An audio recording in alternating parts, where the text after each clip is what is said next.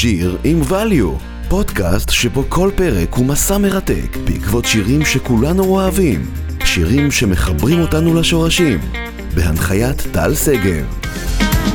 שלום לכל המאזינים והמאזינות, אנחנו כאן בפודקאסט שיר עם value, והיום יש לי את הכבוד לשוחח עם יוני רואה. יוני החל לעסוק במוזיקה בסוף שנות ה-70. בשנות ה-80 חבר לאלי לוזון ולאחר מכן לשלומי שבת, אשר לכל אחד מהם הלחין או הפיק אלבום.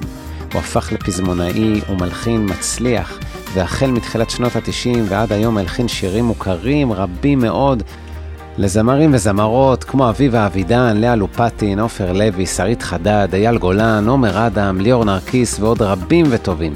בנוסף הוציא אלבומים משלו, השתתף במספר תוכניות טלוויזיה ואף הוציא ספר בשנת 2004. היום נשוחח עם יוני על השיר פרי גנך. נשמע יוני? אהלן טל, בסדר גמור. אז אם אתה יכול ככה תן לי, לנו, אה, קצת על השיר, אני יודע באיזה תקופה זה יצא, מה, מה, איך זה השפיע אז כשזה יצא. תראה, באוקטובר 85, זה... אה, אני רק, חבר ילדות שלי, סגן חן ברוד, והוא נהרג בתאונה מבצעית לרגלי הר דוב בצפון. ואני זוכר שהבשורה, חברי הכיתה, החברים בשכונה, ואני נתקפתי בעלה להלם. זה היה אחת מהבשורות הקשות שקיבלתי בחיים. והגענו ללוויה, והתקיימה הלוויה, וכשיצאנו מבית הקברות, אני ראיתי את המבטים של החברים מופנים אליי, כאילו לא במילים, אבל במבטים, אה, תנציח אותו, יוני. הוא שווה שתכתוב עליו שיר. עכשיו, מי כמוך יודע, מי כמוך טל יודע, אנחנו, אה, מתוך המציאות שאנחנו חווים אותה, ו... והצורך הזה הוא בא כל פעם בהפתעה, בלי, אין לו, אין לו שם ואין לו כתובת, זה סוג של התגלות, ואנחנו חיים איתה מאז שאני מכיר את עצמי. ניסיתי, בכל פעם שניסיתי לגשת לפסנתר, או, או כשתפסתי גיטרה וזה, במודע, זה לא, לא, הצליח לי, כי זה נושא טעון, זה חבר ילדות, זה משהו שקשה להתמודד איתו. ואני מוצא את עצמי יושב בבית קפה בנתניה, קפה תמר, ברחוב סמילנסקי בנתניה. הבעלים של הקפה אה, היה חבר שלי ושלכם, קראו לו דודו ג'רבי. ודודו הוא גם העסיק את חן אצלו במסעדה תקופה. הוא פגש אותי ואמר לי בוא אספרסו קצר, יוני למה נשמע, מה המצב, וזה, נראה טוב, לא נראה טוב, אתה יודע, דיבר על דיבורים, השמאל טוק. כן. וככה תוך כדי הסיפור, קראתי לאחת מהתאומות שלי שנולדו לי על שם חן שלנו. אמרתי לו, וואלה, שאפו, מגניב, כל הכבוד וזה, ותוך כדי זה שהוא מדבר איתי, אמר לי, תראה, דיברנו על חן והנה אמא שלו עליזה. אני מסתכל, אני רואה את עליזה עוברת ממש לידינו ברחוב סמילנסקי, בטח בדרך לעבודה, היא עבדה שם בקופת החולים. ופתאום הסיפור חוזר אליי, והוא מספר לי כמה קשה, כמה, כמה קשה אה, היה לה הדבר הזה, כמה קושי עוברת ביום יום, וכן היה עולם ומלואו, זה היה כשמו, הוא היה מלא חינניות וחיים היפראקטיבי, בכדורגל היה תמיד השוער אצלי בקבוצה, תמיד היינו באותה קבוצה, חיוך שובה לב, עם רווח בין השיניים, אה, ניצות של אור, בוהק לו מהעיניים, שיער בלוד כזה עד לכתף, מופרע כמוני, היינו פשוט, הוא היה מלא חיים, מלא סמל של חיים הילד הזה. וככה תוך כדי זה שאני מסתכל על עליזה ואני פתאום רואה אתכם מול העיניים, אני, דודי מספר לי לאחר הימים, הלכתי באופן מוזר מהקפה, אה, ומשם נסעתי הביתה. ולא יודע, הלכתי, ניגשתי לפסנתר, ושם התחיל השיר, התחלתי לשיר את ה... התחלתי לכתוב את השיר שכל כולו הנצחה לחן ברון ולסיפור שלו ושל אימא שלו. בעצם הנקודה שראית את אימא שלו בנתניה, היא בעצם איזושהי תמונה שכאילו...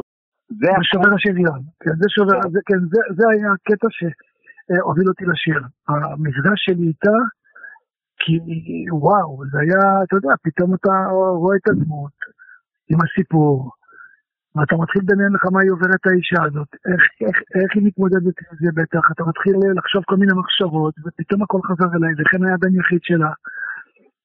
וואו, זה כאילו, פתאום חזר אליי בגדול. זה מדהים ש... שאתה יוצא מהלוויה, אי אפשר לתאר את זה במילים, כן? זה, אבל זה כל כך בער בך וזה, אבל עבור כמה שנים, וכאילו הכתיבת שיר כאילו מאותו רגע, כן? מאותו רגע, זה שראית את האימא. כן, זה לא מכונן, כן. אה, לעצם כזה עמוק, לחלל ולבור כזה, הזמן הוא, אני לא יודע מה, הזמן פשוט עובר, אבל אה, אתה יודע, כל כך עמוק וכואב. אה, זהו, זה... מה אני אגיד לך, העצב הזה, המדינה שאנחנו חיים בה היא, לצערנו, אנחנו מאבדים. אתה יודע, טל, אני, אה, בגלל פרי גנך, זאת אומרת, לא בגלל אפילו, אני לא יודע איך להגיד את המילה, אחרי שכתבתי את פרי גנך, אני מקבל כמעט כל חודש, חודשיים פנייה ממשפחה ששקלה את בנה או את ביתה. ו, וקשה לי, קשה לי להשיב את, להגיד להם לא, ולהסביר להם שזה מסוג הדברים שנורא קשה לעשות טכנית את זה. מאוד קשה לעשות טכנית את זה, אלא אם כן אתה מכיר את הבן אדם, אז אתה כותב עליו אם כן נשמתך מתוך הלב, מתוך אמיתי, אותנטי. רק פעם אחת, רק פעם אחת, נשברתי והסכמתי לעשות את זה.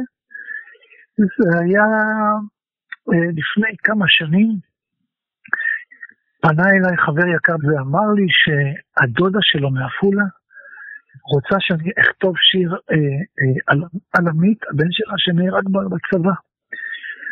ואם אני מסכים שהיא תדבר איתי. אז אמרתי, קודם כל אני מדבר עם כולם, ואמרתי מראש כבר, אני בטח אסרב לזה, כי אין, צריך כוחות נפשיים, כמו שאמרת. וגילה פנתה אליי, אמר לי שלום, איבדתי את עמית, והוא היה זה, והוא היה ככה, והוא היה ככה, ואמרתי לה, אני, אני ממש מצטער, אבל הנושא השכול הוא כאילו דורש המון המון המון אה, אה, תעצומות נפש, ואני לא אוכל להתמודד עם זה אם, לא, אם אני לא מכיר את הבן אדם. זה קרוב לסיפור, מבחינה נפשית ורגשית. אה, גם אם אני אספר לך שאיבדתי שני ילדים בצבא, וואי, זה משפט. זה, זה כאילו, זה, היה שקט על הקו,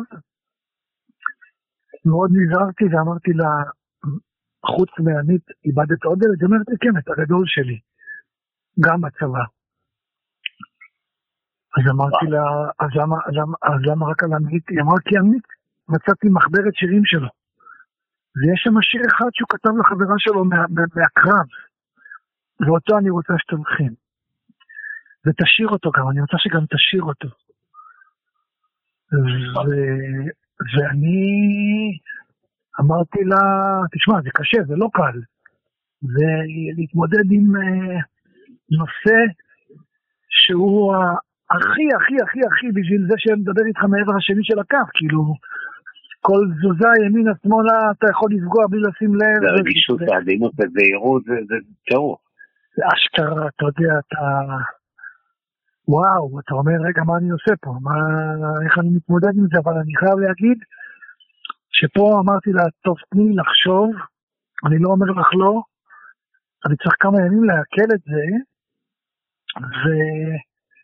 ואני אדבר איתך עוד כמה ימים כזה. עברנו איזה שבוע, ואותו חבר בשם אמיר, אה, אמר לי שהיא התקשרה אליו, והיא רוצה לדעת מה קורה, וזה, וזה בנפשה, וזה בנפשה, ואם אתה יכול אה, לעזור, ואני אמרתי, טוב, אה, בוא, בוא נראה מה, איך מתמודדים עם זה, בוא נראה איך מתמודדים עם זה, התקשרתי אליה, והיא נורא נורא כאילו הייתה בלחץ עם... אה, אמרתי לה לא בטוח שיצא לי, אני, אני, אני חייב להגיד לך שלא בטוח שיצא לי, אבל מה שבטוח זה שאני חייב לפגוש אותך. לפני שאני מתחיל uh, בכלל לגעת במילים, אני רוצה לפגוש אותך, אני רוצה לפגוש את המשפחה, את, ה, את מי שנשאר, את האבא, אני רוצה, אני רוצה להכיר אתכם. הכרתי אותה והכרתי את האבא, והתחלתי לפתח יחסים אישיים כדי שאני אוכל ליצור איזה מנגינה, אתה יודע, אמיתית. ואז יצא לי השיר, שלחתי לה סקיצה, קראתי לה לאולפן, להוק סטודיו אצל שמוליק דניאל, וזהו, וכתבתי את השיר, זה יצא לרדיו כמובן, ו... כן, יש לה סיפורים מאוד מאוד מאוד מאוד עצובים. זה, זה שפונים אליך, כל, כל הזמן... כל הזמן, בגלל פריגניה. המדינה הזאת לצערנו זה כל הזמן עסוקים במלחמות וגיבורים שהם נותנים את החיים שלהם למדינה הזאת, כל הזמן שכול. כן, זה הגורל שלנו, זה לא רק אה, במדינה, אני חושב שלכל אורך ההיסטוריה של העם, של העם היהודי, כל הזמן רוצים להשמיד אותנו, להחריד אותנו, ואין, אה, אתה יודע, אבל אנחנו שורדים את הכל, ברוך השם. ברוך השם. אבל יש מחיר לזה, כמו שאתה אומר, יש לזה מחיר, מחיר כואב, שאין אין, אין, לו, אין לו שום, אין שום מענה שיכול לכסות על הכאב והסבל הזה. כן. וכן, זה, הלוואי ולא הייתי צריך לכתוב את פריגנך, בוא נגיד ככה. וגם בהופעות, אתה יודע, זה קורע לי את הלב, אני מתחיל לשיר את השיר עם הפסנתר, ויש, אין דבר כזה שבהופעה אני לא רואה בקהל שתיים, שלוש אמהות, או הורים שמתחילים לבכות, מתחילים לבכות. ויש, ויש פעמים שאני אומר, וואלה, הנגנים שלי, אני לא רוצה לעשות טריק עליכם, בוא נלך על שמח. ואז תמיד, ואז תמיד יבוא אל- אליי איזה מישהו כזה לחדר, הזה, זה, למה, למה לא שמת טריק? אני, מתחנן בפניך, אני באתי בשביל השיר הזה, זה מחזק אותי, השיר הזה מקשר אותי לבן שלי, בבקשה, ואז כן. אני... אז תגיד, אפרופו פריגנש, אנחנו מנסים ככה להבין, הייתי רוצה לדעת את הנקודת זמן שאתה נותן את זה לאביב אבידן. לא, לא, לא, אני- לא, אני טוב, רציתי לא קודם כל. רציתי קודם כל לשיר אותו בעצמי. כן, אמרתי יום אחד אני אעשה אלבום, אני הייתי זמר בלהקה צבאית, ואמרתי, אני גם הייתי זמר לפני הלהקה הצבאית, הייתה לי להקת רוק בנתניה, ואמרתי, אני, זה שיר שלי, שמתי אותו במגירה. אז איפה מגיעה הנקודה הזאת עם אביב אבידן? וזהו, אז אה, אביבה הגיעה אליי עם בעלה למשרד, היא ביקשה ממני, כי יוצאת להקה צבאית, שבת בת 35 היא הייתה אז, או 40 אם אני לא טועה, נכנסה אליי למשרד, אני הייתי אחרי הצלחה עם, אה, עם, אלבום, עם אלבום הבכורה של אילוזון, וגם בגלל הרוח של שלומי שבת, שני זמרים, שני זמרים אלמוניים לגמרי שאף אחד לא הכיר. לקחתי אותם, הפקתי להם אלבום וכתבתי להם שירים והם התפוצצו. ואז אביבה אביבה אבידן הגיעה אליי למשרד בתל אביב, ואמרה לי שהחלום שלה שאני אפיק לה אלבום.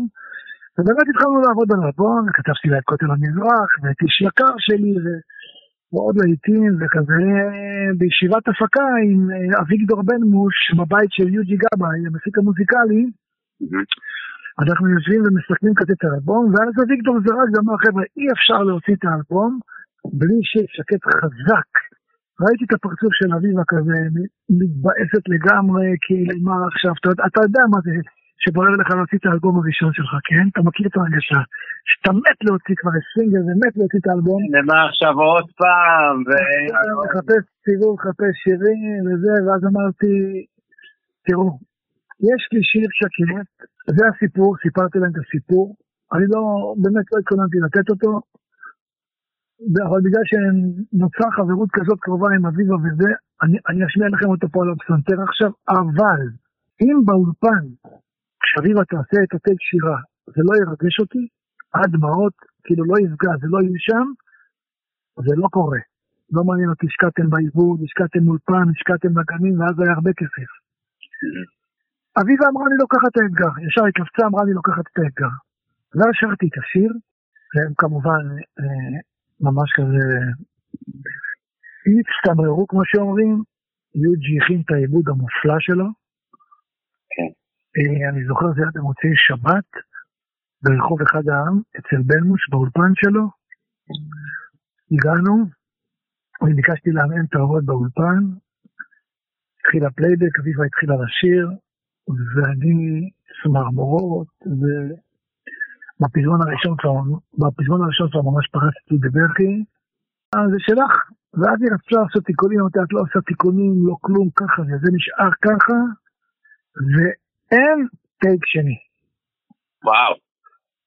ואז אה, השיר יצא, השיר יצא, אה, אם אני, לא, אם, אני, אם אני זוכר נכון, הגעתי ל, עם אביב אבידן לתוכנית של שמעון פרנס, גרשת ג' מאחורי השירים, פנה אליי פתאום, אתה יודע, הוא ראיין איך אביבה, ואז הוא פנה אליי, ואמר, יש פה סיפור מאחורי השיר,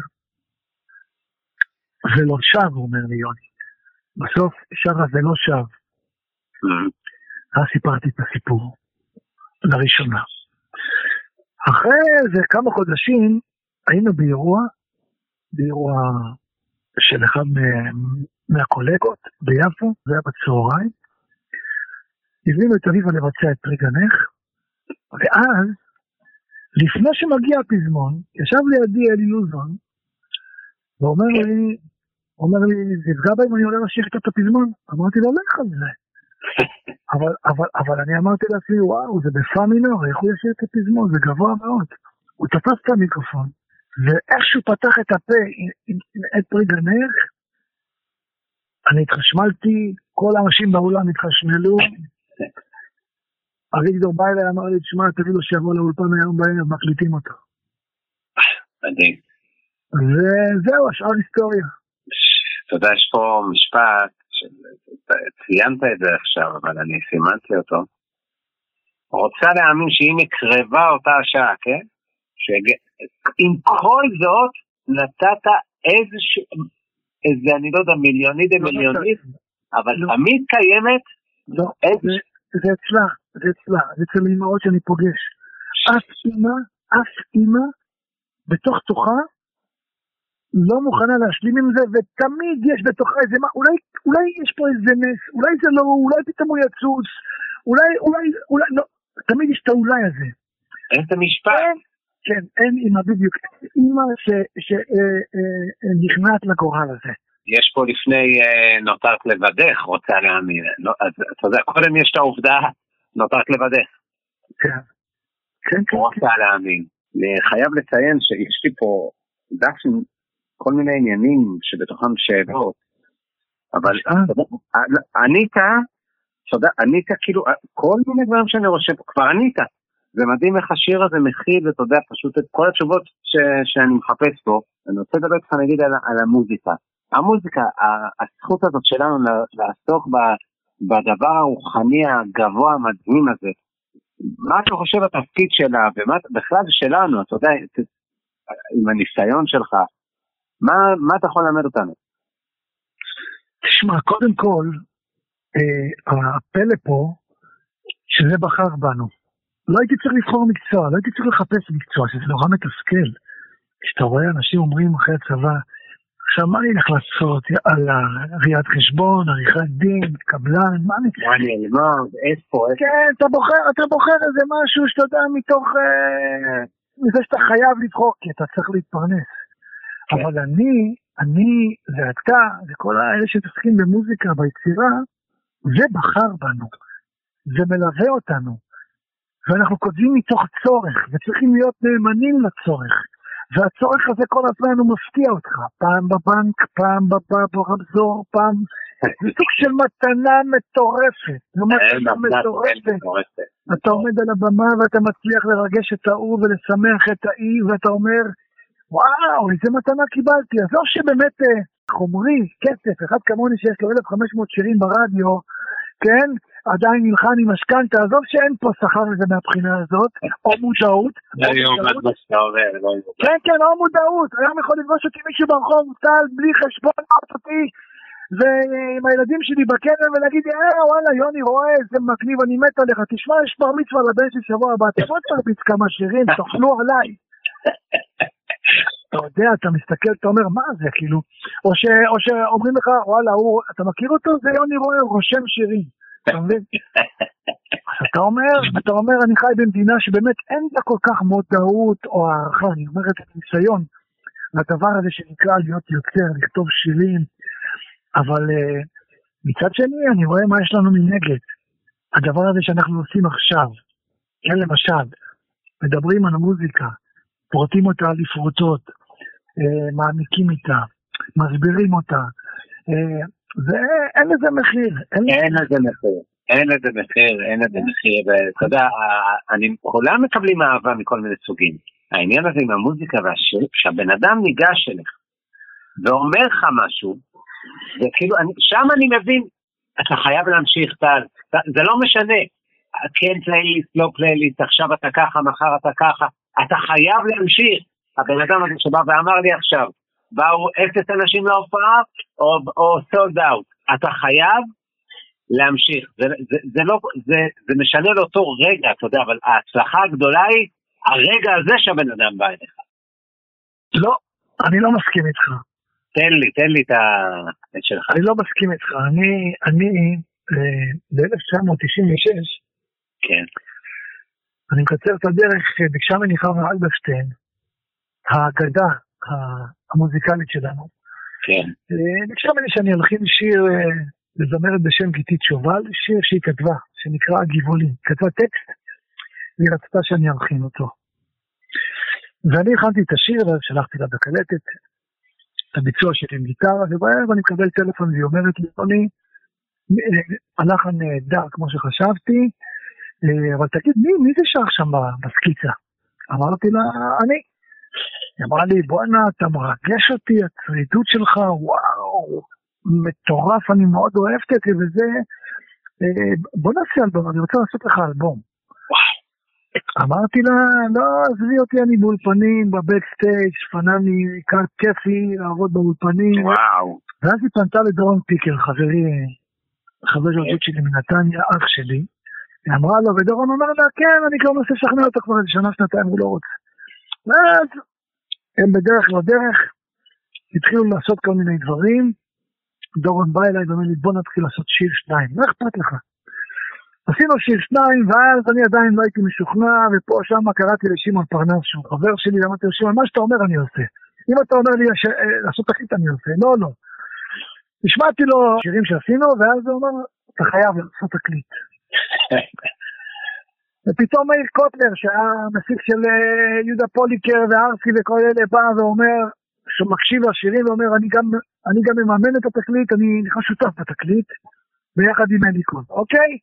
כן, עשינו את האלבום, עשינו את האלבום, סיימנו אותו. ואז, במיקסים, פתאום, אתה יודע, הם מגיעים יחצנים ואומרים לי, סגרנו לך דן חדוד אותו פז, ואומרים לי, ואומרים לי, ואומרים לי. ואני קולט אותך, אבל לא כל כך מרוצה מהסיטואציה. אחרי שהם הלכו, היא אמרה לי דבר גדול ששינה לי את כל התפיסה, ומאותו הרגע הפסקתי לכתוב גם לזמרים אחרים בכמויות, והתחלתי לעשות יותר מביתי. היא אמרה לי, הרעל הזה שעכשיו היה פה, אמרתי לה, רעל? היא אומרת לי, כן. אין לזה קשר למוזיקה. מה הקשר של דודו צופז לשירים שאנחנו עושים? אין קשר. אמרתי לה, אז, אז מה? היא אומרת לי, "ה- הסוד הגדול במקצוע שלנו זה להיות נאמנים לצורך. כשנולד לך צורך, תוציא אותו. יוני זה כבר הצליח.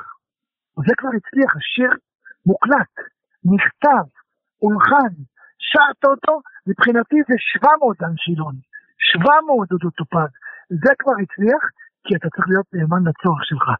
כל עוד שתהיה נאמן, אתה תהיה אומן מאושר, אבל אם אתה תהיה תלוי בצורך של אנשים אחרים, שאומרים לך תעשה ככה, תקצר את השיר לשלוש דקות, כי לא ישמיעו אותו, תעשה ככה, כי לא זה, כי יצא ככה, כי לא זה, פה אתה מאבד את הצורך האישי שלך. לא, מדהים, מדהים, נאמנות וצורך, ברור שזאת הצלחה אדירה.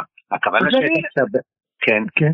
כן, כן, כן, לא תגיד. לא, אתה, אתה, אתה.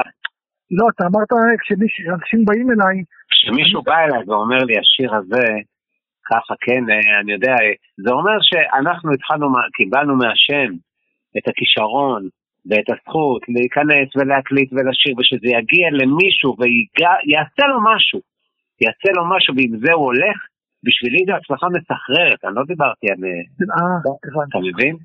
כן, זה. כן, כן. אבל פה מה שאתה אומר. נאמנות.